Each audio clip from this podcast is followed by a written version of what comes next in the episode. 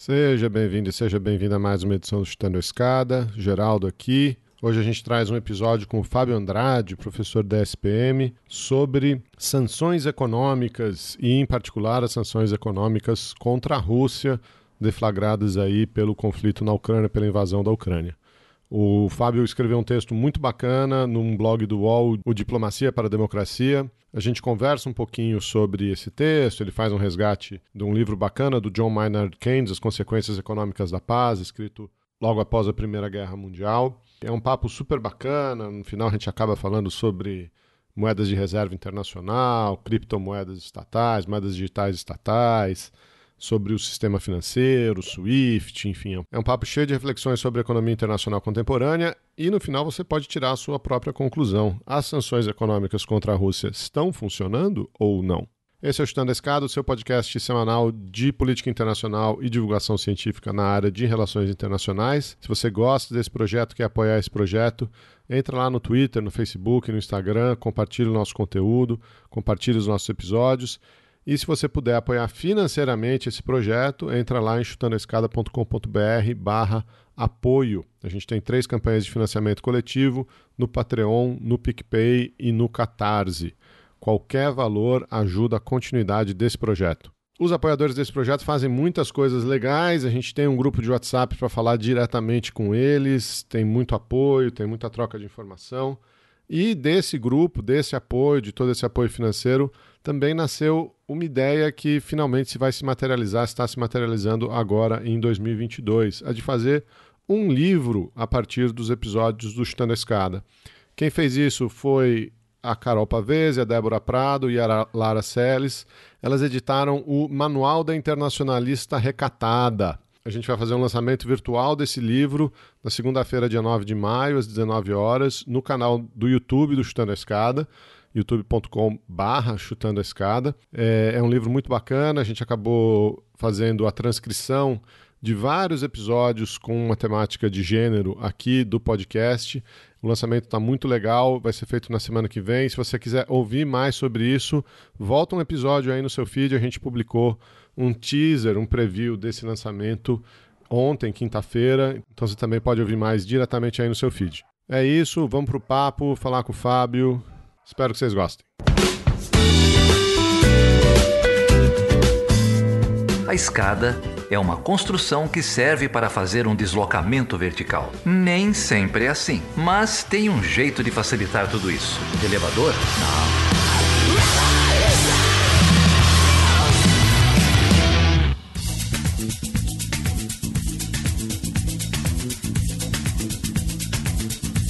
E agora que eu tô, eu tô vendo aqui, tô revendo o seu, seu artigo, ele saiu na coluna do de, Democracia, Democracia e Diplomacia. Isso, exato. É o Antônio que tá tocando ainda? É o Antônio. Ah, é o Antônio. E, e, o Antônio você conhece da onde? O, o Antônio eu conheci por causa desse texto. É, ah, legal. Eu conheci por causa desse texto. Se quiser também pode entrar aí no, no, no digamos, no podcast. Você já tá gravando? Tá, como é que tá? Tá tudo gravado, cara. Tá a gente... gravado, então vambora. É, o que acontece? Uh, lá na SPM a gente tem algumas demandas para publicações mais internas, digamos assim, né? E fora atender imprensa tal. E aí, um exercício que eles pedem da gente é sempre escrever textos curtos, como se a gente estivesse fazendo highlights jornalísticos. E eu tinha recebido essa, essa, essa incumbência, eu gosto de escrever para uh, esses textos mais curtos. E eu fiz um, um, sobre sanções, né? Porque durante a pandemia eu reli as consequências econômicas da paz, né? Eu tinha lido na graduação e tinha achado que tinha entendido alguma coisa. Aí quando eu reli, eu falei, não, não tinha. Eu, eu acho que na graduação eu entendi tudo errado. Agora eu entendi de verdade o que é o texto, né? E eu confesso que eu fiquei bastante impactado, porque durante a pandemia, a, a leitura que eu fiz a partir das consequências econômicas da paz foi que basicamente sanções são algo extremamente complicado de ser aplicado em qualquer contexto. E na época a grande discussão é se tinham alguns, uh, alguns pesquisadores com avaliações, vamos ser gentis e dizer questionáveis, a respeito da possibilidade de se aplicar sanções a China por eventual qualquer descuido no que tange a pandemia, o que eu julgo um completo absurdo per se. É, e depois de ler as consequências econômicas da paz, eu tive mais certeza que era um absurdo ainda. Né? Só para deixar para o ouvinte, a Consequências Econômicas da Paz é um clássico do John Maynard Keynes, é, escrito no período entre guerras, né? Falando do, do pré-Primeira Guerra, não é isso? É, não, na verdade, assim, o pós-Primeira pós Guerra. É, ele, é, ele é o representante, o John Maynard Keynes, além de, além de um economista e um, um acadêmico brilhante, ele foi funcionário do Tesouro Britânico, como, digamos assim, um funcionário de carreira. Aí, para quebrar alguns estigmas também, como se fosse um funcionário de carreira do Ministério da Fazenda do Brasil, vamos dizer assim, um né, secretário do Tesouro Britânico e ele foi um dos encarregados do, de, de, representar o Tesouro Britânico no acordo de paz pós uh, Primeira Guerra Mundial. O que seria para ser o acordo de paz uh, da Primeira Guerra Mundial, mas o que acabou acontecendo é que os países uh, vitoriosos, ao perceberem oportunidades econômicas, transformaram o que seria um acordo de paz num, quase que num acordo de achar que a, a a Alemanha, né? E, enfim, ele, trata, e ele vai falar muito criticamente sobre o acordo resultante, a postura dos líderes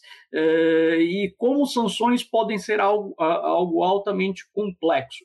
E eu lembro quando eu li, Geraldo, voltando, eu estava durante a pandemia, e estava bem no momento que tinha algum, alguns, vamos chamar assim, algumas figuras públicas falando que tinha que penalizar a China porque foi descuidada, porque surgiu lá a pandemia, mercado molhado, etc, etc. Eu li ali e fiquei com essa ideia na cabeça que era um absurdo, mas aí foram muitos grupos, eu não escrevi nada oficialmente. Quando eclodiu a guerra, e diante dessa demanda que a gente tem na escola de escrever textos de highlights, o que eu fiz foi escrever um texto curto, uma versão extremamente curta desse texto que saiu Uh, no Diplomacia e Democracia, e o editor uh, da escola é o Leonardo Trevisan, que é professor da PUC, que foi editor do Estado de São Paulo durante muitos anos, um sujeito muito culto e, que, assim, para os ouvintes aparece bastante, acaba aparecendo bastante na mídia e tal. E o Leonardo super crítico, né? E quando eu recebi o, o feedback do texto, foi Fábio, você precisa alongar esse texto porque o tema que você está trazendo é muito relevante e recuperar esse clássico das antigas é mais importante ainda. E aí, com essa motivação, eu escrevi um texto maior e aí vamos como é que a gente faz para publicar. Chegamos no Antônio na seguinte maneira: eu escrevi um texto um pouco maior, fiz circular entre alguns canais. Um amigo meu que trabalha numa fundação partidária uh, me indicou, falou: fala com o Antônio, fala que eu pedi para você falar com o Antônio. Eu mandei o texto para o Antônio, ele falou: vamos publicar semana que vem já. É só o tempo de eu fazer a edição. Aí ele fez uma edição longa, a gente debateu um pouco a edição, porque eu, é, é, o Antônio, para quem está em São Paulo, ele é, ele é responsável por um espaço muito legal aqui em São Paulo, que é o Taperá Taperá, né? entre outras coisas. E aí ele fez uma edição longa, a gente debateu um pouco as edições, mas saiu. Ao fim e ao cabo, saiu o texto é, em que basicamente eu faço um approach crítico, ou faço uma aproximação crítica e falo: olha, essa história de vocês é, do Ocidente, sem aprovação da ONU, é, sair sancionando é, a Rússia é altamente problemático e talvez gere menos problemas para a Rússia do que para quem está de fato sancionando. E se vocês acham que vocês vão danificar minimamente a imagem do Putin, esqueçam. Acho que ao fim e ao cabo, se a gente pode resolver, fazer um mega resumo do texto, é isso que eu estou dizendo ali. Legal, Fabio. Antes da gente entrar com mais detalhes no texto e, e ter algumas perguntas é, para fazer para você também, você, ouvinte que caiu de paraquedas, eu tô aqui conversando com o Fábio Andrade, professor do curso de Relações Internacionais da ESPM. É, já temos aqui vários amigos em comum. É, quem trouxe o Fábio aqui para conversar com a gente foi a Carol Pavese, que infelizmente não pode estar aqui com a gente hoje. Mas é, se você também ouviu aí o Fábio falar do Antônio, do Tapera Taperá, é o Antônio Freitas, já teve aqui gravando episódio com a gente, sempre está de passagem aqui pelo Chutando a Escada, é um, é um grande colaborador do, do projeto também. O texto que o Fábio está fazendo referência chama-se Rússia versus Ucrânia: Sanções pela Paz ou Prelúdio da Guerra. Foi publicado na coluna do Democracia e Diplomacia no UOL em 22 de março. Então a gente está fazendo aí um, mês e meio, mais ou menos, dessa, dessa publicação inicial. É, Fábio, se você, por gentileza, estiver à disposição aqui, a gente pode tem algum. Você, você divide ali, né, fazendo essa é, essa memória do texto do Keynes, das consequências econômicas da paz, É, o Keynes acho que depois publicou um artigo, se eu não me engano, é, ou, ou, alguém, não lembro exatamente, que são as consequências econômicas do, do Mr. Churchill, né? O Churchill faz uma... Sim, é uma, é sobre o, perdão, é sobre o padrão ouro, exatamente, exatamente. o Keynes também. É, é, faz uma, uma burrada, é, uma burrada, enfim, né? Eles adotam uma política de restaurar a convertibilidade, isso tem um impacto enorme na economia britânica. Eu, eu me lembro muito desses, desses dois textos. Mas você faz essa memória, você resgata esse texto e, e, e resgata ali em alguns é, elementos no, no, no, seu artigo, né? Então, se, se, você quiser passar rapidamente aqui, o, o item 1, você diz que é o papel das lideranças na resolução de conflitos, né? O que, que você está querendo dizer? Como que você está fazendo esse resgate de um, de um, texto do início do século XX agora para o início do século XXI? Vamos lá, então. É, como a gente acabou situando os ouvintes anteriormente, o Keynes ele sai escrevendo num contexto de, uh, de arranjos diplomáticos para resolver, para fazerem com que não a Primeira Guerra Mundial não resultasse em novos conflitos. E mais do que isso, eh, eh, as motivações econômicas por trás da, da Primeira Guerra fossem resolvidas. Né? Um, e os, eh, esse movimento é puxado por três, uh, por três lideranças: o Woodrow Wilson uh, representando os Estados Unidos, o premier francês, que me escapa o, o nome agora, e o representante. É, é, o, é o Jorge Clemenceau, não? Clemenceau. Isso, Clemenceau. É o francês. É, exato, Clemenceau e o próprio representante britânico, né?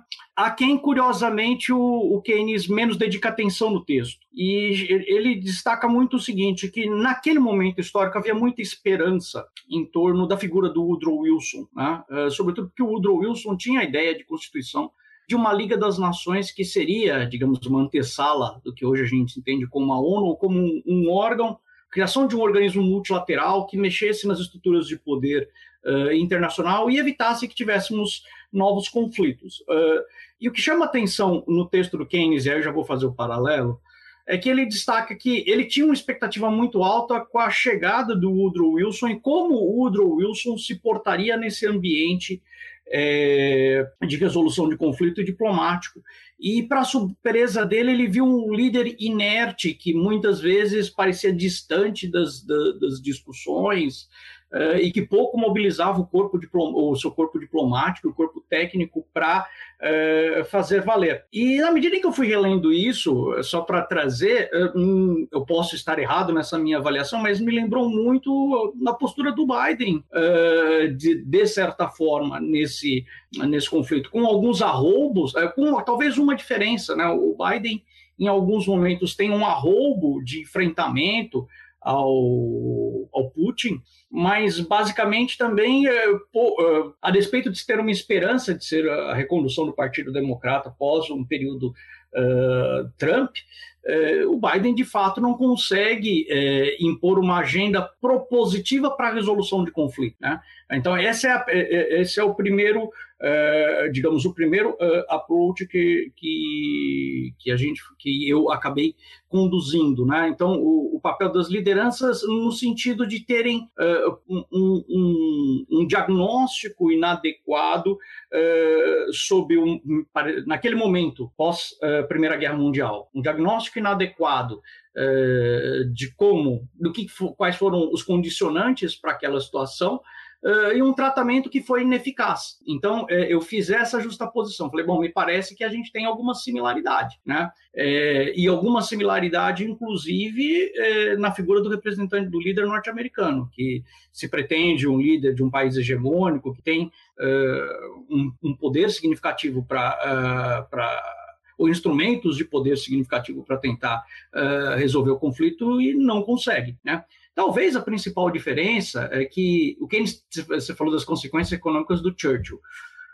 O Keynes depois ele vai escrever um outro texto falando do, do primeiro-ministro britânico, porque no Consequências Econômicas da Paz ele não fala sobre a postura, até porque ele está representando né, o, a Comissão Britânica, ele não fala especificamente sobre, ele não traz nenhuma crítica, tampouco um elogio à agenda britânica. Fica, é, tem um vácuo no texto nesse sentido.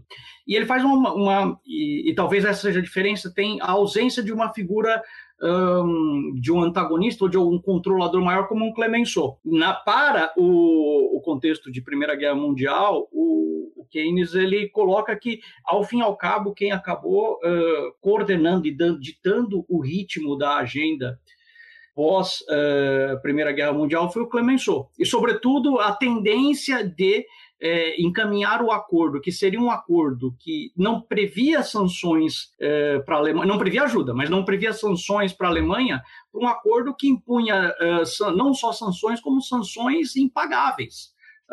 Sanções que acabariam por é, comprometer significativamente não só o passado da Alemanha, mas como comprometer o, o futuro da Alemanha. Né? É, de certa forma, se não temos um ator europeu que se engaja completamente nesse enfrentamento, uh, pensando agora para o contexto do conflito da Ucrânia, uh, basicamente, é, talvez, o próprio, o, o, talvez o próprio Biden tenha sido um ator, o, Biden mais o, o, papel de alguns líderes do setor privado de puxar esse movimento de sanções para uh, a Rússia. Então, é, eu diria que é, a minha maior justaposição nesse momento foi olhar para a liderança e ver que as lideranças foram incapazes de, tanto lá quanto cá, fazerem um diagnóstico correto e, para além do diagnóstico, pensarem como de fato nós conseguimos caminhar para resolver um, um, um, problema que é complexo, que não é um problema simples. Né? É, me parece que tanto lá quanto cá optaram por uma solução tanto quanto mais simples e que teria potenciais eh, benefícios econômicos mais imediatos eh, para os sancionadores, né? que foi recorrer a justamente penalizar, eh, no caso da, da Primeira Guerra, eh, o perdedor, no caso do conflito da Ucrânia, o seu potencial eh, causador, né? ainda que a gente possa discutir quem foi de fato o causador. Né? É. É, não, muito interessante. Eu não, não, vou, não vou entrar nessa, nessa seara aqui de quem causou o quê. A gente já gravou um episódio, enfim, uma, uma, uma recapitulação da história da Ucrânia, das relações da Ucrânia com a Rússia e com o Ocidente. É, mas eu queria te fazer uma outra provocação. O segundo elemento que você, que você levanta aqui na sua análise é a variável temporal, né? É, como o tempo amplia o, os interesses em jogo. E é, esse artigo foi publicado há um, um, mês e meio, né? A gente tem visto aí algumas movimentações da Rússia, em, em, referência a, é, ao fornecimento de gás e, e, e a Europa, Polônia, enfim, algumas ameaças, etc. É, e a gente também viu muita flutuação nos mercados russos, inicialmente negativo, depois já alguma reversão, principalmente no, no valor do, do, rublo, etc. Então, como que você. É, que reflexão você faria aí sobre, sobre essa variável temporal, é, já atualizando o texto, né, nesse, nesse mês e meio? Aí? Legal, vamos lá. É, lá atrás, quando eu escrevi o, essa questão do lapso temporal, foi por, pelo seguinte, aí voltando lá para o clássico do Keynes. O Keynes olha e, como um observador participante, ele fala: é, olha, eu preciso registrar uma coisa. Quando as delegações chegaram aqui, as delegações não falavam em é, sanções à Alemanha. Conforme o tempo passava, entrou na pauta sancionar a Alemanha e depois que entrou na pauta, o próprio. O, e aí, uma das críticas fortes que ele faz ao Woodrow Wilson, o Woodrow Wilson, em nenhum momento, e a delegação norte-americana fizeram qualquer sanção. Ah, não, pera lá, calma, isso pode ser contraproducente. Pelo contrário, não, podem sancionar, né, tá tudo certo, podem ir sancionando. E na medida que o tempo foi passando, o que eles nos, nos narra, basicamente, o, o aumento do apetite, digamos assim, por recursos econômicos da França, da Inglaterra e dos Estados Unidos no sentido de extrair sanções da Alemanha. Quando eu escrevi o artigo há um mês atrás, me parecia muito claro que eh, basicamente tá, estavam os, os atores a é, num paralelo muito perfeito, extrair também o que for possível da Rússia. Né? É, com uma outra questão também, tentar gerar algum dano reputacional à liderança é, liderança russa na, na figura do Putin. Mas isso a gente pode discutir um pouco mais à frente, e no artigo eu discuto um pouco mais à frente. Mas é claramente, quando eu estava escrevendo esse artigo, eu vislumbrava o seguinte: olha, é, me parece que quem está sancionando está, de certa forma, vi, tentando visualizar quais são as vantagens que podem é, obter é, mais à frente. Né? vantagens é, no sentido de um, poten com um potencial desvalorização do rublo, é, reorientar, reorientar é, posicionamento de fundos de investimento, é, com uma eventual desvalorização do rublo, ainda que fosse pouco provável algum impacto é, favorável no preço de combustíveis ou no preço de commodities é, exportados é, pela Rússia. E aí a provocação que você me coloca, passado um mês, e aí? É, basicamente, passado um mês, o que a gente pode é, avaliar é que, basicamente, esse tiro saiu super pela culatra. Né? É, de uma maneira até mais rápida, talvez, do que imaginavam o, as autoridades russas, creio eu, é, o rublo voltou a se recompor. Né? É, o, o, que em economia a gente chama de movimento em V, uma rápida caída seguida de uma rápida recuperação. Foi o que aconteceu uh, com o rublo. É né? para fazer a piada com o Paulo Guedes ou não? Deixa Sim, passar. sempre. A gente não, não, não pode deixar passar, não. É, é, é sempre, né? Então, é o que, o que se fala do, do movimento em V. Tá? A única coisa que os economistas, aí, aprofundando já que a gente falou da piada, é que, assim, para os economistas falam movimento, movimento em V como se fosse positivo, né? E eh, não, tem nada de positivo. Você volta para o mesmo lugar que você saiu, passando por um período de crise, né? Exato, exato, exato, exatamente, Geraldo. É, mas os caras falam como, os caras, né, como se eu não fosse um deles, mas é, os caras falam como se fosse algo extremamente positivo. Mas, de fato, para a Rússia, é, rublo se recuperou rap muito uh, rapidamente, e as notícias atuais até uh, dizem que, e aí se a gente pouco marcar uma diferença, enquanto a variável tempo lá atrás, uh, ela demorou muito tempo para enquanto a variável tempo ela teve envolvida com uma passagem de tempo no sentido de, extra, de princípio de extra, extração de recursos da Alemanha. Demorou para isso ter uma consequência, e foi uma consequência até mais política uh, e de segurança do que propriamente econômica, é, a grande diferença é que a passagem do tempo nesse momento foi muito curta e ela fez com que os sancionadores, eu, eu acredito, se, eh, se arrependessem profundamente, porque as notícias mais atuais dão conta de que agora é a Rússia que sanciona uma série de países na, na, na Europa, limitando o fornecimento de gás natural, né? E, basicamente, a Rússia conseguiu atravessar esse período com o rublo se, se estabelecendo. Em parte porque o trabalho da, me escapa o nome agora, mas a presidente do Banco Central russo, ela se preparou para a guerra. Né? Ela diversificou o, os recursos, diminuiu a relação dívida-PIB e ela estava, uh, a Rússia estava numa posição econômica muito consolidada para enfrentar um, um, um período, uh, um período de dificuldade. É, então, revendo meu próprio texto e, e, conversando aqui com você agora, eu diria que, é, como os tempos atuais, a variável, a variável tempo ela uh, criou um, é uma, é uma situação diferente também, né? Você, o, o Keynes está tá, tá escrevendo uma situação de pós-conflito e, e as sanções naquele caso, caso, são quase um espólio de guerra, né? É, são, são uma extração. Aqui a gente está vivendo um conflito em andamento, é um tipo diferente de, de sanção, né? É a sanção quase como um instrumento de guerra, né? Um instrumento de, de forçar a rendição ou tentar subjugar o é, o país, né? Então acho que por isso talvez essa, essa, essa variável ela, ela caminhe quase é, para e passo ali com o próprio conflito e com a, pre, com a preparação dos, dos dois lados. Acho que talvez o que, o que me parece que aconteceu é, é e aí voltando para a questão que você põe, né? Quem causou o conflito e tal.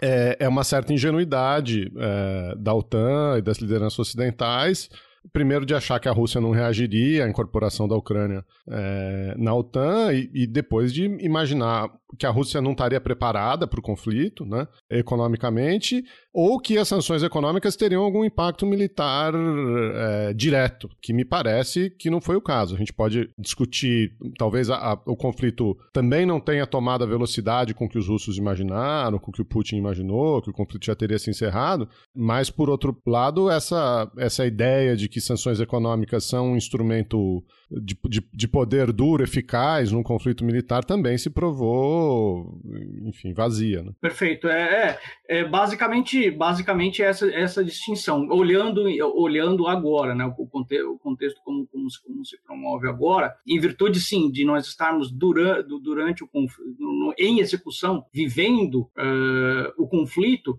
nem uh, um período de, de fato conseguir estabelecer ou extrair alguma vantagem da Rússia, de fato os sancionadores conseguiram. Né? Isso parece muito claro. Né? É, conseguiram gerar algum dano econômico para algum dano uh, econômico na Rússia? Sim, uh, mas algo que uh, afetou de certa forma, tal, possivelmente mais a população russa, a classe média, e de fato contribuiu pouquíssimo, deve ter contribuído. O que alguns estudos mostram, pesquisas de opiniões mostram, ainda que a gente tenha possa discutir também o quanto há uma guerra de informações, mas as informações que chegam é que, de fato, um, é, as sanções, ao invés de diminuírem o apoio ao governo de Vladimir Putin, na verdade, reforçaram uma tendência de que o Ocidente é contra a Rússia. Né? É, então, eu iria por aí. E aí, caminhando aqui no seu texto, acho que a gente já, já tocou um pouco nesse ponto número 3, né? que, é, que são os efeitos colaterais, que são severos. A gente mencionou aí como a própria Rússia começa a retaliar, você gera, você pode gerar é, desvio de comércio, etc algo que, que não necessariamente está calculado né, no, no, na implementação das sanções. É, mas você também, acho que mencionou o ponto 4, né, que é como isso envenena o ambiente político, né? É, e de que maneira essas sanções, pensadas como um instrumento de guerra, como um instrumento é, militar é, também impedem uma negociação, né? Por aí, mas eu só, queria destacar o seguinte, Geraldo, se me permite, essa é uma reflexão que eu estava fazendo aqui antes até de, de, de entrar para conversar contigo, que é o seguinte: é, esse é, talvez é um ponto que eu não explorei no texto, que está lá, mas que eu consigo conversar agora com você. É, o ponto 3, que é, é, o que me causa mais espécie pelo seguinte: é, toda abordagem de economia internacional, como eu estava falando anteriormente, é, que vai lá desde o Adam Smith, depois Davi, Davi Ricardo, é, aí mais modernamente o trabalho do Rakshar Orelin é, e desemboca nos trabalhos do Krugman, que talvez para os eh, ouvintes aqui seja, eh, seja o nome mais conhecido, todo ele é um trabalho basicamente que vai, com algumas diferenciações e tecnicidades econômicas, é um trabalho, é um contínuo de defesa do livre comércio, e que basicamente vai falar que seja política comercial é, nacionalista, é, diminui a eficiência do comércio, e sanções, então, não preciso nem, nem falar, né? E, curiosamente, as autoridades que defendem o livre comércio não, não, não tiveram qualquer senso crítico em, a partir da teoria com a qual eles gostam, teoria e abordagem com as quais eles gostam de praticar, de fazer uma reflexão. Peraí, será que a gente está fazendo o correto? Se a gente não vai é, imputar ineficiências para o comércio internacional, aplicando sanções para um player importantíssimo de commodity, e aí uma, não posso deixar de fazer uma provocação. Se você pega, inclusive, até o trabalho do, do Krugman, Davi Ricardo, é, Adam Smith, Rakshar Olelin e Krugman, todos eles são trabalhos que falam: olha, não tem problema exportar commodity, viu? O país pode ficar rico, pode atender suas demandas sociais. É, exportando commodity, né? Basta que tenha, e aí a peça é importante, desde que haja livre comércio. Aí os caras vão lá e fazem o que? Aplicam sanções num país exportador de commodity acham que vai ficar tudo bem, que não vai ter efeito colateral. Então, é, é, é curioso, é, é, quase como um movimento psicótico, uma coisa de dupla personalidade, né? É, e eu lembro aí, a gente estava falando do Antônio aqui, um abraço a ele e tal. Uma coisa que a gente discutiu muito durante a editoria do, do meu texto era o seguinte, Fábio, mas é um absurdo. De fato, eu gosto do seu texto e gosto da sua ideia pelo seguinte: é um absurdo, porque sanções na prática, se a gente tem um órgão como a ONU, e se a ONU tem algum papel, a ONU tem que sancionar Uh, tem que ela tem que ratificar as sanções. Não é sair sancionando porque deu na veneta, é, ah, mas são grupos privados que estão sancionando. Bom, aí a gente começa a entrar num terreno mais, mais complicado. E interessante também do ponto de vista de economia política internacional. É, o quanto, de certa forma, grupos econômicos poderosos e que atuam em escala internacional não trabalham em sintonia fina com as agendas dos Ministérios de Relações Exteriores, que é algo que, para a teoria, teoria econômica, é algo que não existe. Não, não existe. Setor privado é uma coisa, setor público é outra, e se juntar os dois dá ineficiência. Mas, mas de novo, peraí, então se está tendo esse jogo combinado, mais uma fonte de ineficiência que não é para a teoria que eu gosto, é para a teoria que vocês gostam, vocês estão trabalhando.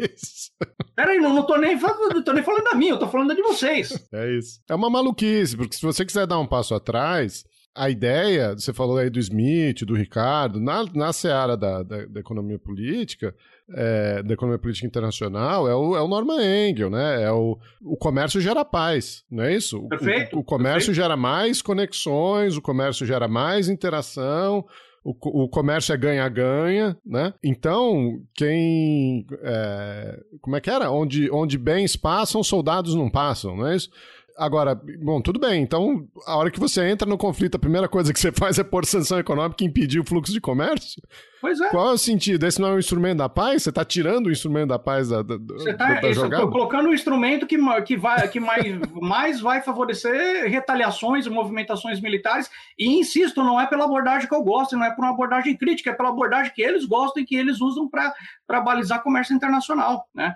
Então, essa foi uma inquietação que eu acho que estava um pouco. Não estava tão claro na minha cabeça quando eu, quando eu escrevi o texto. Agora que, passado um tempo, e é interessante essa relação né, que a gente tem com os textos, a gente quer ler e fala, puta, não estava tão claro, inclusive para mim que escrevi isso. E agora a gente vai vendo é, e fica mais claro. Ali eu estava muito preocupado mesmo, é, como eu destaco, é, com uma outra coisa, Geraldo. Eu estava muito preocupado com o seguinte: também, aí, numa perspectiva mais crítica à abordagem tradicional de economia e, sobretudo, economia internacional, pensando o seguinte: olha, é, não, não é qualquer coisa exportar, como, exportar commodity, é diferente de você exportar qualquer produto industrializado ou um produto que tem uma cadeia, de, cadeia global de valor mais, ou que se insere numa cadeia de valor global mais extensa, ou se você quiser usar o pessoal lá do Richard Hausman, um, um produto mais complexo, é, é, são diferentes. E mesmo entre as commodities tem diferença. A Rússia ela, ela é um player importante numa commodity altamente sensível, seja para a economia, seja política, que é petróleo. Exportar petróleo é diferente do que exportar laranja e café, né? Absolutamente. E eu estava muito preocupado é, e, de certa forma, é, tentando, ainda que a gente sabe que o alcance da gente é, é curto, tentar chamar a atenção só para o seguinte: olha, eu acho que vocês não estão dimensionando direito, não é nem o efeito econômico para a Rússia, é o efeito econômico que vocês vão ter que administrar se de fato houver uma escassez de petróleo. Né? E para e os países europeus, mais severo ainda, porque o, e, e aí eu coloco esse dado no, no, te, no, no texto, em torno de, para os países, para as principais economias europeias, a dependência de gás natural para geração de energia elétrica é da ordem de 60% a 70%. Eh, então, me, pare, me parecia que, basicamente, as autoridades eh, europeias estavam embarcando numa aventura que, eu sou humilde professor, mas me parece que eles não não mensuraram os riscos corretamente. E quando eu falo os riscos, eu nem falando risco militar, estou me atendo à minha área, risco econômico, o quanto de fato vai aumentar o custo de geração de energia elétrica, o quanto de fato você introduziria de inflação na veia da Europa a partir de, ao invés de pensar eh, soluções novas eh, e que sejam mais incorporadoras e menos restritivas, essas soluções de sanções que é, apenas então somente gerariam elevação do preço do, de petróleo, de outras commodities, e geraria toda uma desarticulação de, de insumos que são bastante é, importantes. Essa outra abordagem que eu estava falando antes com você do, antes com você de uma abordagem crítica, a própria abordagem deles me veio muito recentemente, mas quando eu escrevi o texto estava muito preocupado com os impactos, eh, pensando bastante em, em petróleo, eh, os impactos econômicos de uma crise energética na Europa, me parecia ser subdimensionado. E aí, modéstia à parte, parece que eu acertei que eles subdimensionaram e que é, não só a Europa, como o mundo como um todo vai ter um problema de inflação muito significativa em virtude de um, eu não gosto do termo, mas vamos usar ele, um novo choque de petróleo. É, não, acho que um pedaço disso a gente já tem sentido, né, nos preços de energia, até antes da, é, da invasão na Ucrânia, mas é, nada indica que, que esses impactos vão se, vão se desfazer, né? Agora, um problema de você implementar sanções econômicas é quando é que você tira elas, né? Então, acho que é, Como essa... e quando? É, você tem um problema de timing e você tem a, a, a, uma vez você criou. E agora para você tirar? Exatamente. A forma, como é que é? Tal. Então, o McDonald's parou de, de operar lá, tal. E como é que vai fazer para operar de novo? Né? É, reconstruir, reconstruir as pontes são mais difíceis do que. Aliás, muitas vezes é impossível você reconstruir pontes. Vai ter que você pensando em edificações mesmo, você vai ter que retirar tudo e partir do zero. Me parece que essa é a imagem, né? Pra, inclusive para sanções econômicas, você vai ter que é, partir de acordos do zero e com uh, o governo russo eh, de um lado, o governo ucraniano de outro, uh, com outras posturas, com outras demandas, com uma outra receptividade. Então é, é, é bem complicado, sobretudo para as empresas que, uh, e aqui nesse ambiente eu à vontade para falar, e sobretudo as empresas do setor, as empresas do setor privado que embarcaram nessa aventura de, de sair fechando o mercado como se estivesse fazendo justiça com as próprias mãos. Né? É, essas empresas, para voltarem a operar uh, em mercados russos, vão sofrer um bocado, eu diria. Não, você tem um, você tem um problema prático, né, logístico, de, de, de reabrir lojas, etc. Agora, imagina o McDonald's reabrindo, o que, que não vai ter de protesto, de, de né, porque as empresas... É, saíram do país, né? É, largaram o, o, o, país às moscas, quer dizer, desistiram, né? Ah, desistimos de vocês porque vocês são vai, não, voltar e detalhe, né, Geraldo? É, uma moral, não vou, é, esse nome eu não vou citar, mas tinha um professor também que eu vivi durante muito tempo que ele gostava de falar da moral dúbia, né? Então, todo mundo tem uma moral dúbia, né? Dependendo, tem uma moral fixa e tem uma moral de acordo com os meus interesses. E aí você vai transitando eh, nessas duas coisas. Essas empresas não bancaram as justiceiras quando, à véspera de uma Copa do Mundo, a Rússia se embarcou em conflitos tais quais ela tem com a Ucrânia agora. Então, quer dizer, às vésperas de uma, de uma Copa do Mundo, a gente engole seco, tá, e vamos lá porque a gente precisa aproveitar para ganhar dinheiro com, com, com turismo na Rússia. E agora vamos lá fazer justiça com as próprias mãos? Além de desconsiderar o problema que vai ter no futuro caso queira voltar a operar, ou quando a Arábia Saudita esquarteja jornalista dentro da embaixada, ou quando milhões de outros casos aqui que você pode, que você pode citar, né? É, uhum. é não, é, é, também, é, aí já que a gente entrou nesse, nesse paralelo, tá, eu lembro uma das últimas entrevistas que eu dei, a gente estava falando muito na Record News, tal, à noite, bem à noite, tal, acho que eles me chamavam mais pelo horário do que qualquer outra coisa, Geraldo. Aí é, me perguntaram, pô, mas não é um problema é, você ter, acho que foi, essa foi exatamente a última entrevista que eu dei na Record News, não é um problema quando conflito se, se prolonga muito, o mundo não vai querer resolver. Eu falei, bom, o Iêmen está aí para mostrar que não. É basicamente isso. tal. E, e eu posso estar errado na, nas, na, nas contemporizações, mas caminha, né, as coisas caminham para que a gente tenha um novo Iêmen, que é, que é ainda que a Ucrânia tenha um, tenha um papel econômico completamente diferente, que também exporta commodities mais relevantes do que café e laranja, é, esteja numa posição geopolítica muito que lhe, que lhe rende um poder e um interesse uh, muito significativo e diferente do Iêmen, a diferença de poderio militar é tal qual. E, de certa forma, a gente caminha para um conflito de Isso talvez tenha sido o grande erro do Putin, né? Talvez ele não tenha é, mensuraram que poderia ser uma guerra. Acho que ele não, de partida, eu não sou especialista em movimentos militares, mas hoje me parece claro que ele não imaginava uma guerra contínua. E que hoje ele já, já aceitou que é uma guerra contínua e está trabalhando, e para ele está tudo bem, obrigado. E o mundo, de certa forma, também, em virtude dessa moral dúbia, tal, é, também, de certa forma, está mobilizando outras pautas jornalísticas, outros assuntos, e aí é, o que antes era cobertura 24 horas, com vários especialistas falando o tempo todo, agora hora vai, vai caindo no, no esquecimento, vai ficando na, na linha comum. Uh, me parece isso. Não, é, é, é, é, a tônica dos nossos tempos, né? A mesma coisa com. Eu fiz um comentário parecido na retirada do, dos Estados Unidos do Afeganistão, e quer dizer. Né? Eu aposto que daqui a um ano a gente não ouve mais falar de Talibã, de Afeganistão, não, não que Exato. Né, não que o radicalismo do regime desapareça, mas a nossa capacidade de mobilização é, é limitada. Né?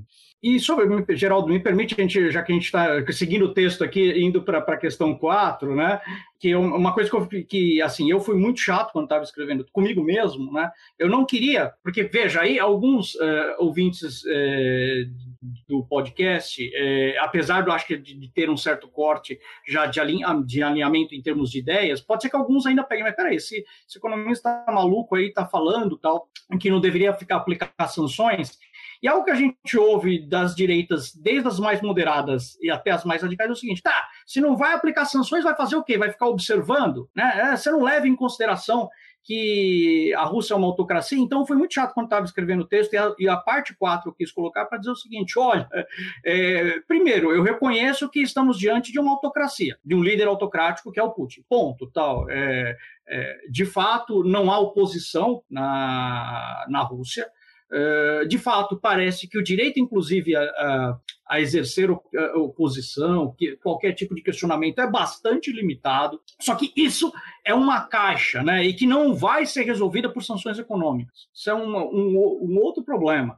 E até para na, na, bela recuperação que você fez Norma Engel, possivelmente o, o, a saída para esse movimento é mais inserção da Rússia no comércio internacional do que, de fato, uh, excluí-la do, do, do, comércio internacional. Né? Uh, então, eu faço uma parte onde eu digo: olha, aqui, aqui diferentes mensurações, inclusive a da, da, de uma universidade alemã que trabalha muito tempo com Democracy Matrix, né? que ainda que todo esse tem muita gente, muita gente na ciência política, política que torce o nariz para avaliação de qualidade da democracia, entre nada alguma coisa eu vejo uma evolução. Eu consigo ver que, olha, a ideia, ainda que a gente possa questionar os indicadores, é, eu acho um movimento importante a gente tentar avaliar se de fato existe oposição, se de fato tem alguma instituição que está é, funcionando, mas não funcionando da maneira que a gente fala aqui, funcionando de fato é, como um instrumento a limitar uh, um outro poder, porque é para isso que a instituição funciona, né? A instituição que não limita o poder de outra, alguma coisa está errada. Eu estava muito preocupado em também no texto destacar, olha, a gente está diante de um, de um autocrata. Só que isso posto é, não quer dizer, a gente não tem histórico de que sanções é, contribuam para é, diminuir o ímpeto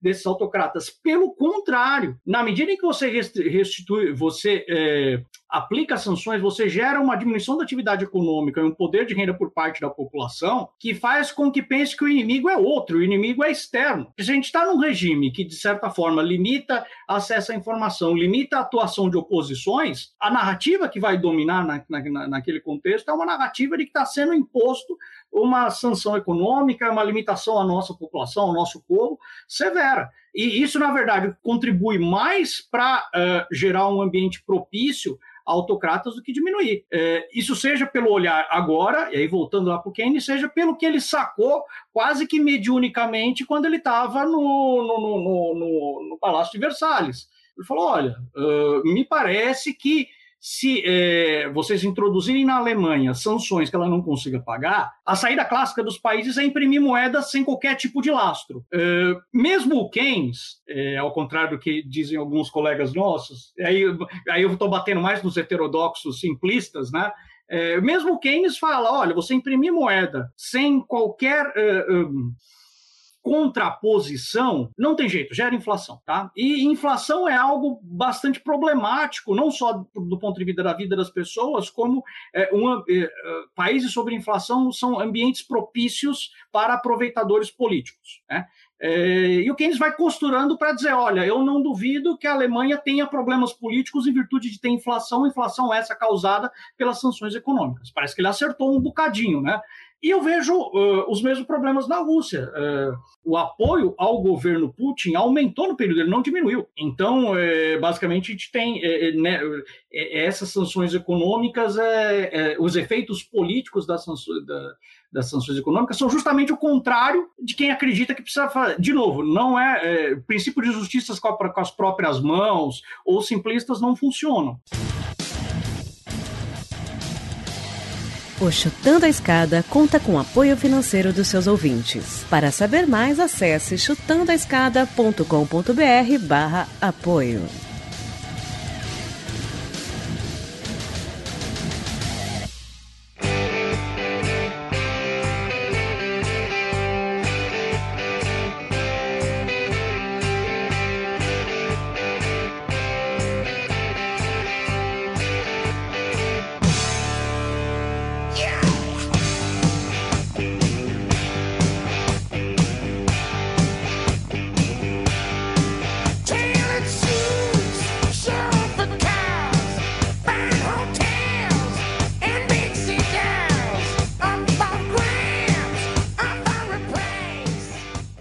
Você, você acabou antecipando uma das perguntas que eu ia, que eu ia te fazer, Fabio, porque é, você escreveu o texto fazendo essa comparação com o Keynes, lá no, no começo do século XX, e é, desde então sanções econômicas foram aplicadas com alguma recorrência na, na política internacional e a gente já tem pesquisa e tem evidência exatamente disso aí que você estava dizendo. Né? É, o efeito político das sanções econômicas é mínimo. Né? É, em, em diversos casos, é, as sanções podem ter, e aí você tem como medir isso, tem evidência. Podem ter efeito econômico, né?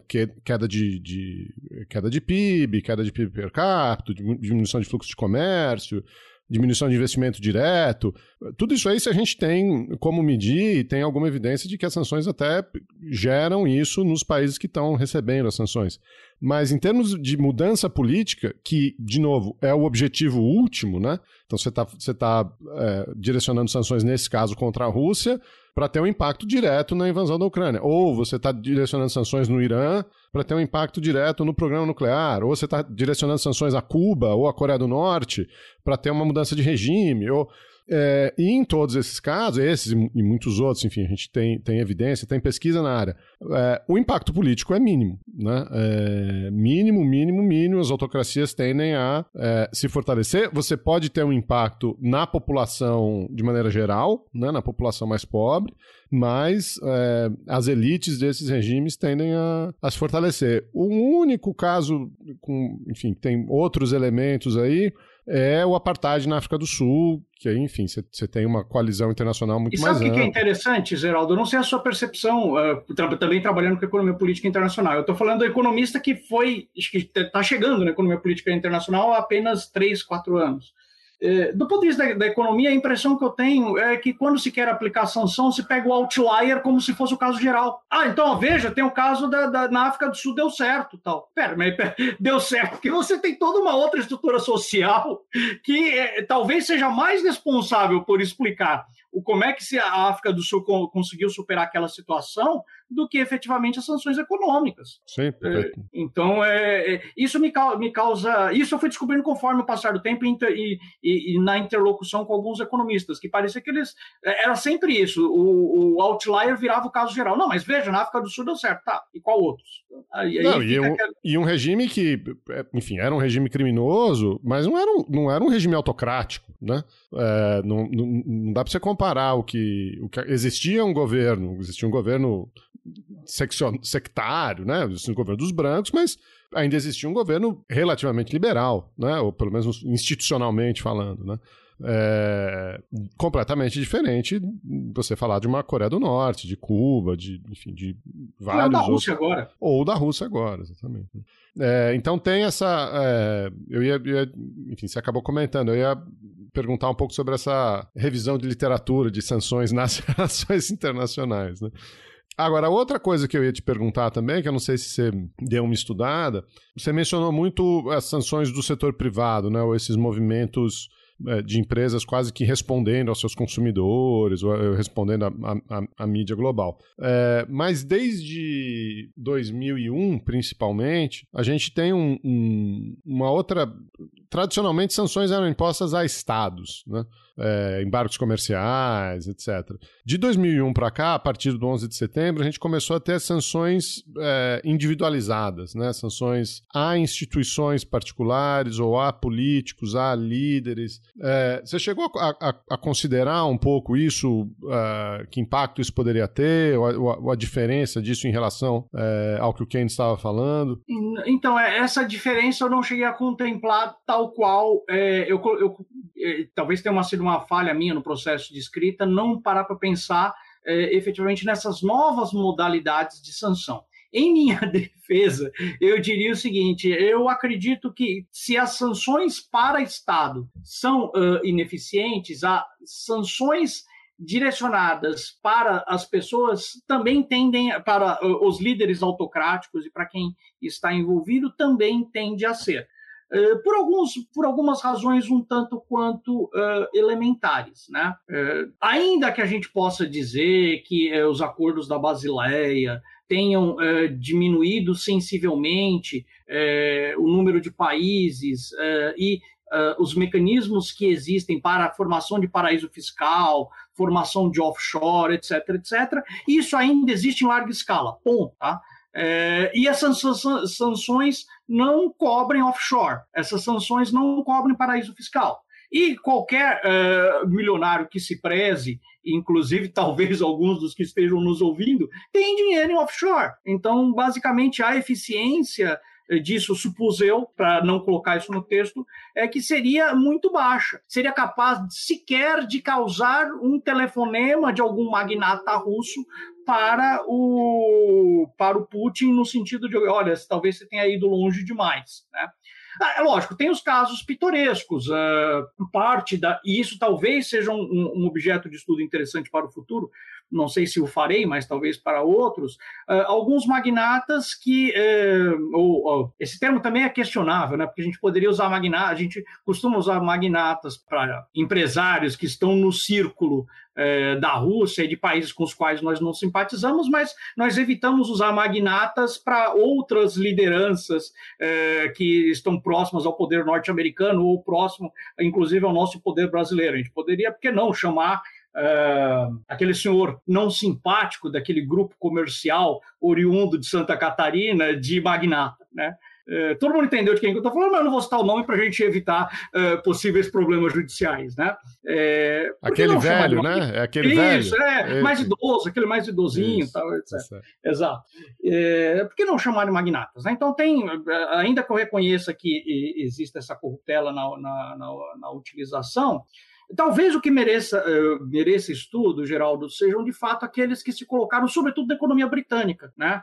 É, esses parece que sentiram mais claramente o golpe, né? com um caso é, bastante ilustrativo do Roman Abramovich, né? que acabou resultando numa, numa, numa sanção mais dura sobre o Chelsea, né? o, o, clube de futebol britânico. Uh, tem que ver se isso é um caso, de novo, se a gente está falando de um outlier, ou se está falando de um caso excepcional, ou se de fato aquilo pegou uma parte dos, uma parte dos russos que durante o processo de abertura eh, conseguiram acumular fortuna, são próximos ao governo russo e operam, têm suas bases de operações na Inglaterra. Eu acho que isso merece um, um estudo de caso, pelo menos, para a gente verificar como, é, como foi a postura. No demais, eu estou supondo que, que foi ineficiente. Agora, outro caso que merece, que merece estudo, é, vamos ver aqui, vou caminhar, vou caminhar, tentar caminhar da forma mais segura possível.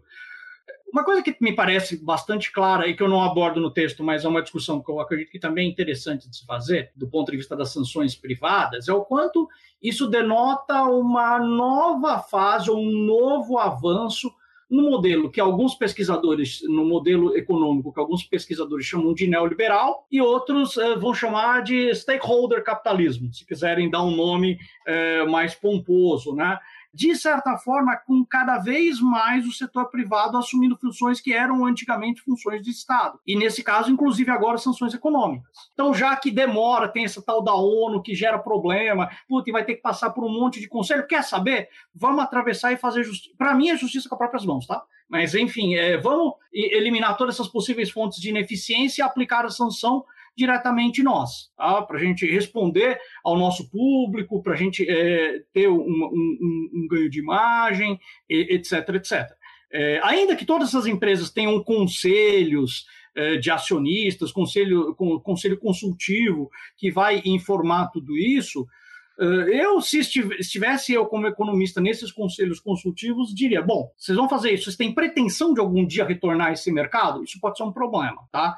É, e como vocês responderiam se é, em 20 anos aparecerem documentos que mostram que a história pode não ser completamente essa que está sendo na, narrada agora? Vocês estão devidamente dimensionados e amparados para esse possível risco? Possivelmente a resposta seria negativa. Né? Isso, me, isso tende a me incomodar um pouco nesses movimentos do setor privado que vão cada vez mais ocupando uh, funções que eram eminentemente públicas. Né? É, é, esse é um tema que eu acho que vale a pena, que vale a pena o pessoal de economia política internacional. Esse talvez eu, eu olhe com mais cuidado, escreva um novo texto, faça uma pesquisa. Agora, as sanções mais aos, a, a, aos, indivíduos. Aos, aos indivíduos não me interessa muito.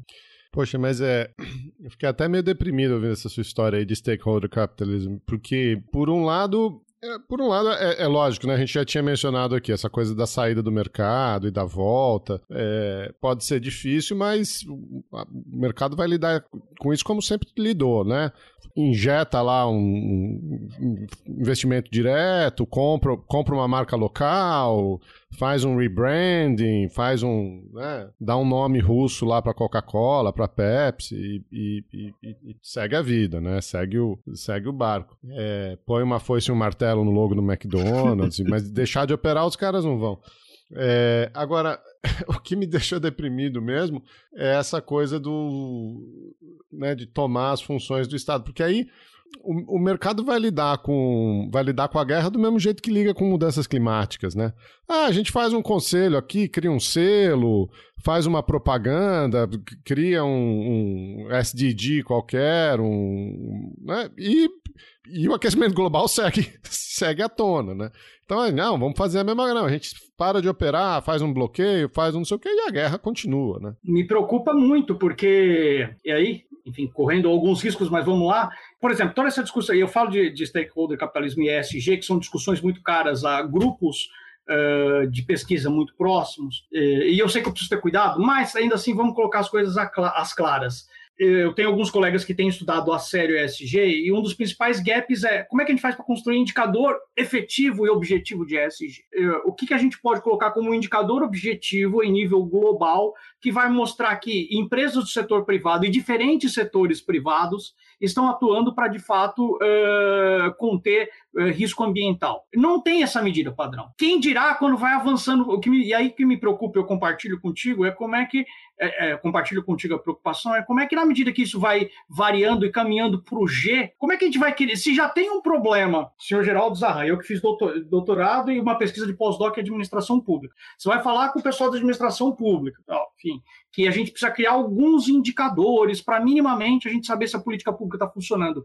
Já dá problema. Eu fico imaginando você criar indicadores que, primeiro, vão ter que ser globais, e globais para diferentes tipos de setores privados que têm diferentes, todos eles buscam lucro, ok, mas que têm diferentes objetivos estratégicos de curto prazo. Como é que a gente vai fazer para fechar um indicador uh, global que faça essa galera como um todo se entender? É, me parece uma equação difícil de fechar nesse momento, né? E eu olho com muita preocupação quando eu vejo não estamos fechando essa equação e, a despeito disso, ESG, é, stakeholder capitalismo, são utilizados como rótulos que servem para justificar uh, o setor privado atropelando o setor público, atropelando organizações multilaterais e tomando decisões que tem. E aí a questão do tempo de novo.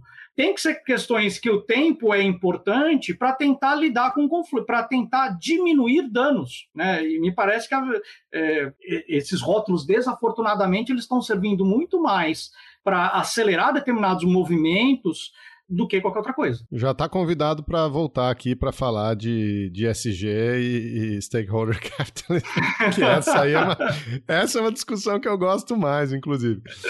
É, mas, Fábio, deixa eu, a gente já vai caminhando para o final aqui, deixa eu te fazer, vou aproveitar o seu, o seu pano de fundo de sua formação em, em, em economia, e você mencionou de passagem no começo da nossa conversa é, o papel do Banco Central russo e a maneira como, enfim, a Rússia tinha se preparado para o conflito. Né?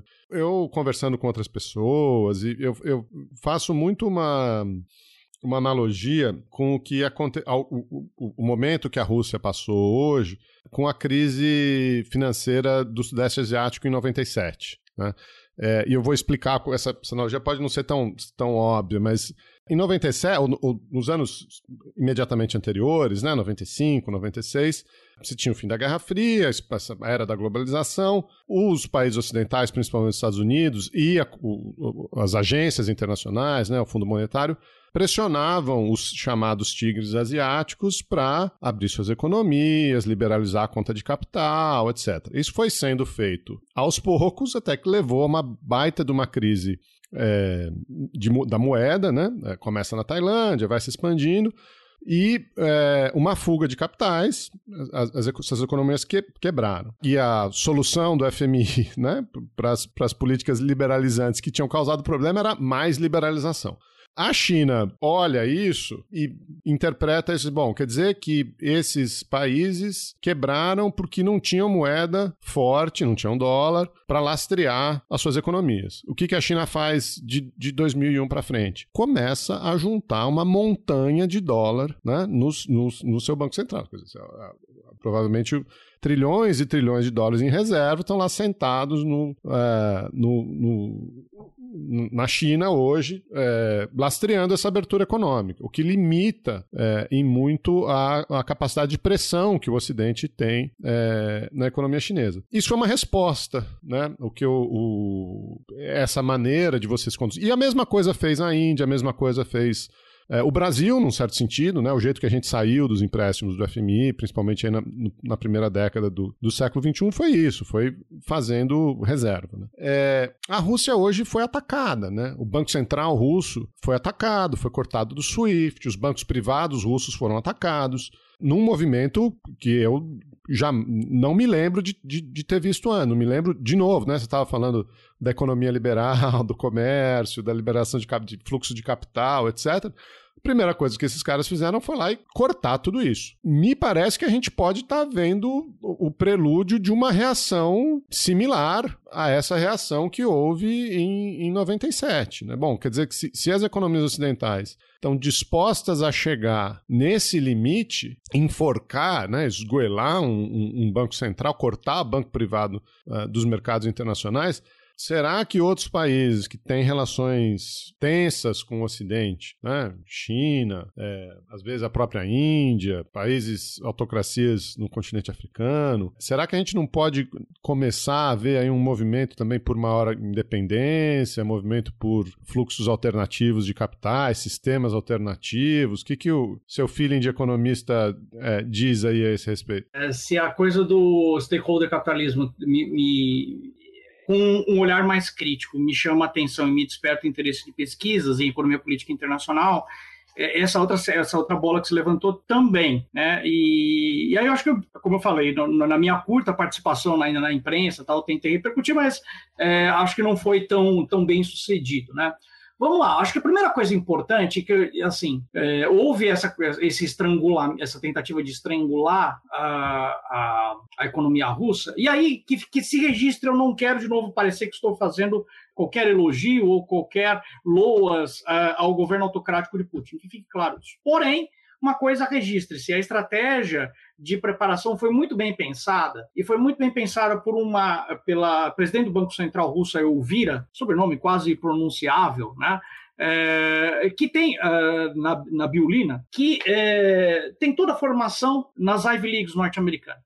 E isso fez a diferença pelo seguinte: ela jogou, ela preparou a Rússia jogando com as cartas que o sistema é, joga. Então, a primeira coisa que, é, que ela foi fazendo ao longo de muito tempo e que colocou a Rússia numa posição de ter moeda forte para trocar, é, esse é o primeiro ponto, foi reduzir sensivelmente a relação dívida-PIB da Rússia. A Rússia, dos países em desenvolvimento, é, uma, é um dos países que em 2021 registra ou registrou a menor relação dívida-PIB nada mais mainstream do ponto de vista econômico do que fazer isso. E a grande vantagem que a Elvira levou quando fez isso e que o Putin, de certa forma, conseguiu gozar é atrair moeda forte, porque países com baixa relação dívida-PIB, para os nossos é, ouvintes entenderem, são países que se tornam mais atrativos para grandes fundos de investimento. Então, dólares entram a rodo né, é, em países que têm baixa relação dívida PIB. A Elvira fez só isso? Não. De novo, a formação mainstream e jogar com as cartas que os economistas neoclássicos, ortodoxos, liberais, chamam como você quiser é, é, colocaram fez diferença. Ela diversificou a carteira russa. Então a Rússia não tinha só posição em dólares, a Rússia tinha posição em dólares, tinha título da dívida pública norte-americana, tinha dívida título da dívida pública chinesa e algo que parece demodê, mas que para uma economia que já vinha tendo alguns conflitos já vinha sofrendo algumas sanções desde a questão da Crimeia, era muito importante que foi o acúmulo de ouro em espécie. E, e como o fluxo de ouro é muito mais difícil de registrar, de novo, igual as offshores, é, passam por debaixo do radar de qualquer sanção. É, e um terceiro elemento que aí foge basicamente da questão do, do, do arranjo mais tradicional, que é a Rússia é, exporta é, derivados de petróleo que não são derivados de café, tampouco derivados de banana, é, atribuem um, um, poder econômico significativo. Né? É, então, isso tudo fez com que a Rússia, de partida, quando é, foi feita a tentativa de estrangulação, evidentemente, isso tivesse um peso no rublo. Por quê? Porque muitos fundos de investimento que estavam na Rússia venderam os papéis a, preço de banana, a quase nada, se desfizeram de posição, isso puxou, de fato, o rublo para baixo. Movimento em V. Como é que foi a subida? Um pouco de, é, des, é, desovar esse ouro, mas também um pouco, e aí eu destaco de novo a questão do petróleo, porque é muito interessante. Basicamente, a, a Rússia fala o seguinte: bom, se vão comprar petróleo e derivado e gás, de, e, e, gás natural nosso, ok, os contratos que antes estavam em dólares agora vão pagar em rublo. Ou seja, vão ter comprado rublo para a moeda se valorizar. Agora, para chegar na sua pergunta mesmo, que isso daqui tudo foi prelúdio, para chegar na sua pergunta de removimentos. O que chama atenção e que talvez tenha sido pouco estudado é o seguinte: na medida em que uh, a Rússia, os bancos foram banidos do SWIFT, e eu anotei isso em algum lugar, esqueci onde eu anotei, mas vamos lá. É, a Rússia se aproximou não só da China, mas do SWIFT chinês. Sim, a, a China vem se precavendo e vem desenvolvendo um sistema de compensações para os grandes grupos chineses. E na medida em que sobretudo esse movimento puxado pelos Estados Unidos, é, aplicam, aplicam sanções sobre a Rússia, a Rússia vai para uh, vai se aproxima ainda mais da China uh, e a China oferece, ainda que não abertamente, o seu sistema de compensações internacionais para que as uh, triangulações e operações sejam feitas. E aí os ouvintes podem estar falando, também, tá, como é que entrou a China nessa história? O que, que a China leva de vantagem nessa. Algo clássico que é de, de RI e que talvez quem não é de RI é, vale a pena dar uma olhada é disputa hegemônica, que geralmente acaba desovando em guerra, exceto a Segunda Guerra Mundial, que foi uma passagem de, hegemônia, de um clássico quadro hegemônico da Inglaterra para os Estados Unidos de maneira relativamente pacífica entre os dois países, mas com uma não, guerra eu, no meio, né? Eu, a, a, disputa hegemônica era a Alemanha, né? Quem, quem, disputava era a Alemanha, a revisionista era a Alemanha e, e os Estados Unidos acabou ficando com a rebarba. A, a disputa relativamente sem conflito global é o fim da Guerra Fria, né?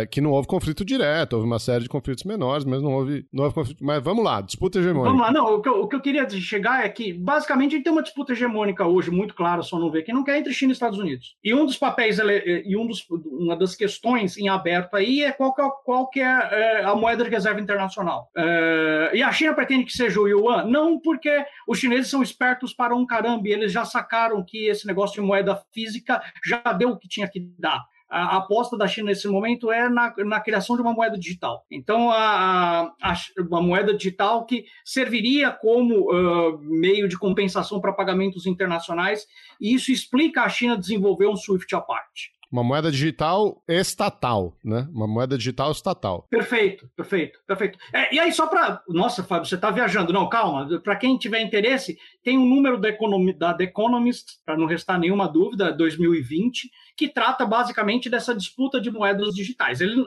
a The Economist, como uma boa revista britânica, ela não vai falar que a China está à frente, né? Ela deixa tudo em aberto, mas é, ela registra que há um esforço de diferentes países, entre eles a China, e registra uma, algo que seria preocupante do ponto de vista hegemônico, que é uh, os Estados Unidos é o que tem, nesse momento, está mais atrás nessa disputa, na criação de uma moeda digital uh, estatal, em que os sistemas de, eh, de conferência lá, que esqueci o nome, bom, enfim, é, que o sistema de compensações, ou, ou minoring, seria feito por um, de forma mais centralizada, né? e, ou que não seja centralizado, mas que seja fiscalizado por um banco central. Né? A China captou que essa é a tendência de eh, futuro e uma tendência para uh, que a nova moeda, digamos, de reserva internacional, ou que o novo meio de pagamento internacional se visualize. Então, por isso, a China não só criou um SWIFT para chamar de seu, como recebeu de bom, de, de bom grado a Rússia. É lógico, tem uma questão objetiva mais simples: poder comprar petróleo um pouco mais barato na medida em que você se torna um aliado comercial é, de quem está sendo afetado. Mas a gente não pode perder de fundo essa outra discussão. Se, por um lado, todo mundo estranha o movimento da China sempre trabalhar com a sua moeda é, desvalorizada e não querer, numa frente direta, fazer oposição ao dólar, o jogo que a China está jogando é um jogo da aposta nessa né, né, no, na criação de meios digitais de pagamento e uma moeda e um yuan digital que venha a, a, substituir o dólar. E aí, eu não sou um especialista em China, mas eu tenho amigos que são, e eh, se tem uma coisa que joga a favor da China é que eles não têm problema com prazo. Né? Então, se for preciso gerações e muito tempo para a gente implantar, é que assim não seja. Então, é algo para também, acho que do ponto de vista da economia política internacional, ficar atento.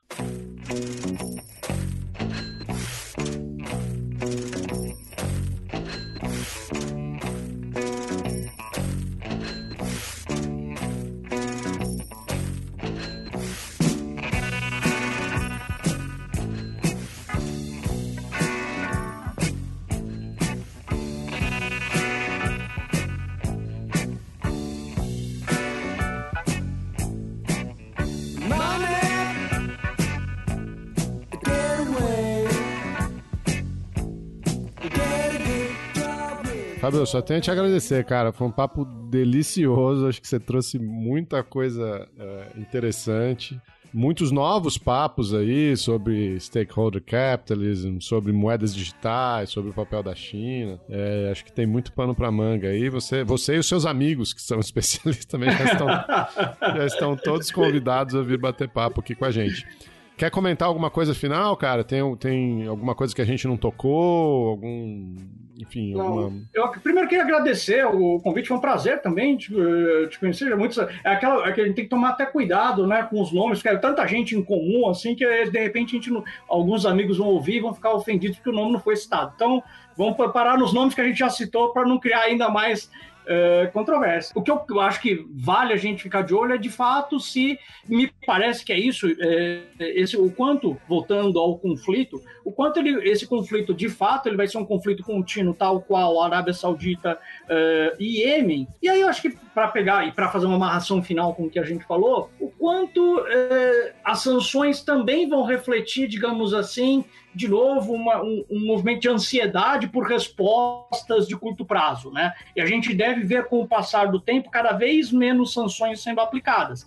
E aí, para fechar de vez, diferente do, do caso uh, excepcional, que é o caso da, da, da África do Sul, que é, em que as sanções, mais muito tempo de passagem, contribuíram para, na cabeça desses economistas, para uh, o fim do regime. Eles só desconsideram toda, toda movimentação social e tal, possivelmente mais razões endógenas uh, relativas à própria África do Sul que fazem o sistema ruir. É, diferentemente disso, na Ucrânia, uh, ou no caso o russo, o que me parece é que na medida que entrar num fluxo contínuo de guerra parecido com Iêmen, a gente teve que ver justamente um movimento contrário, de cada vez ter mais dificuldades para os atores externos implementarem sanções. Que tipo de sanção restou para ser, ser operacionalizada agora? E mais do que isso, a gente tem um efeito backlash, ou um, um efeito boomerang. Na verdade, agora a China tem à sua disposição muitas sanções para aplicar nos países que precisam de petróleo. Polônia, eh, a notícia dessa semana é que a Polônia, e eu não lembro uh, qual o outro país do, do do leste europeu já está sofrendo sanções, no sentido de não, não mais receber gás nem petróleo. Então, é, o, parece que o jogo virou. E eu acho que é com esse comentário que a gente pode encerrar, e para mostrar que é mais complexo, de fato, as questões, a gente pode encerrar a nossa conversa.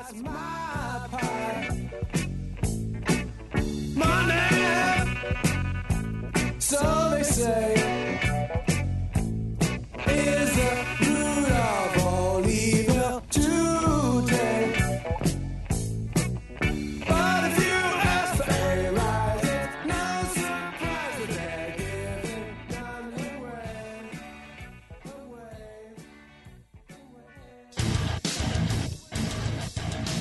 Você acabou de ouvir mais um episódio do Chutando a Escada. Para apoiar, acesse chutandoescada.com.br barra apoio.